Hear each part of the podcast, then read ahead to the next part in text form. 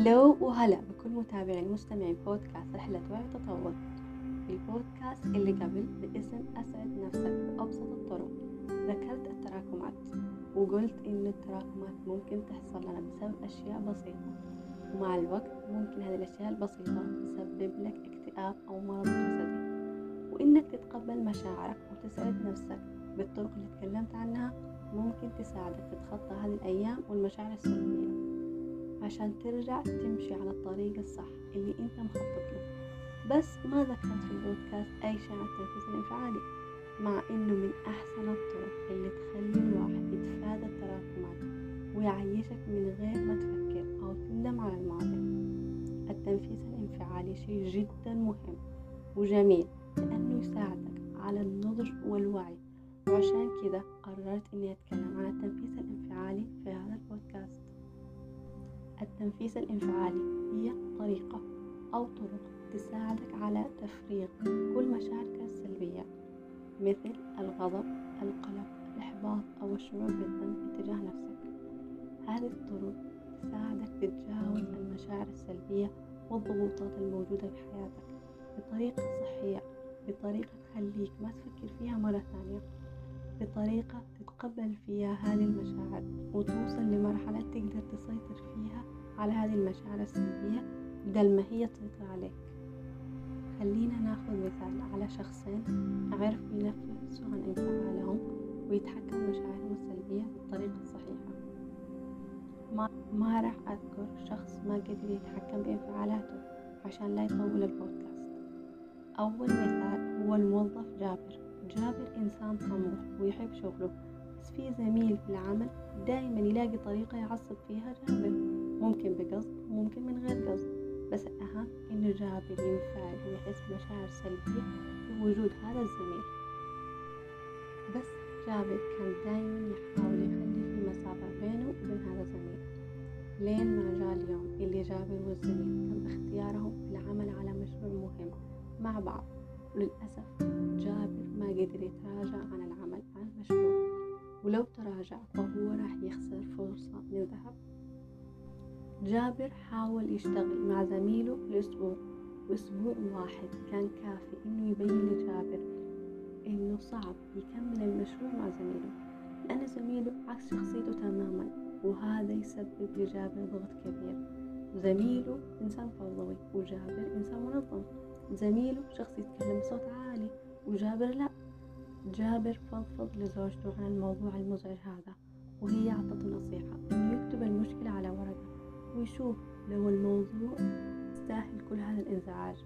وفعلا جابر بعد ما كتب المشكلة تغيرت نظرته للمشكلة لأنه شاف إنه هو ما قد تكلم مع زميله عن أي شيء وشاف إنه فوضوية زميله ما راح تأثر عليه وإنه ممكن يتحمل صوته العالي لفترة لأنه في الأخير هو راح يشتغل مع هذا الإنسان لفترة محددة مو للأبد. بعد ستة شهور من العمل مع هذا الزميل تعلم جابر التقبل. تعلم يتقبل اختلافات البشر وأن الاختلافات شيء مهم عشان كل شخص يكون مميز بطريقته الخاصة. المثال الثاني لجمانة. جمانة صديقة هدى. هدى تزوجت قبل سنة وعندها طفل. جمانة وهدى أعز أصدقاء.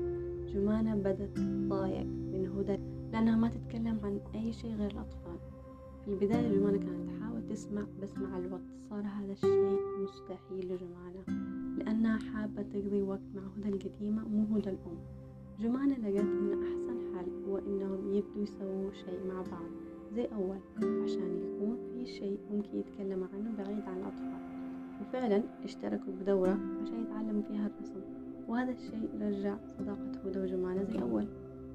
من هذه القصتين شفنا طرق التعامل مع وتضغطنا في حياتنا. جابر كتب مشكلته وهذه طريقة من طرق التنفيذ الانفعالي. ومع الكتابة شاف إنه هذه المشكلة لها حل مو زي ما كان متوقعها هو شاف إنه زميله إنسان حر. بتصرفاته ما دام هذه التصرفات ما تأذي أي أحد.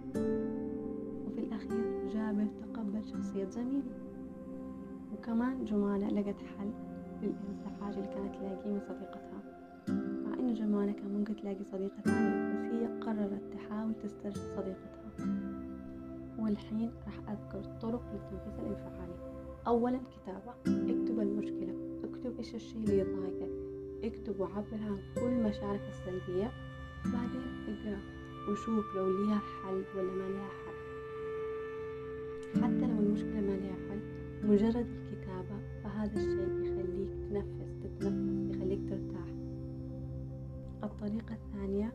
هي الفضفضة للإنسان الصح. الإنسان الصح هو الإنسان اللي يهتم بأمرك هو الإنسان اللي له خبرة في هذا الموضوع هو الإنسان المستشار أو هو الإنسان اللي عنده حل المشكلة حقتك. ثالثا التقبل الاختلافات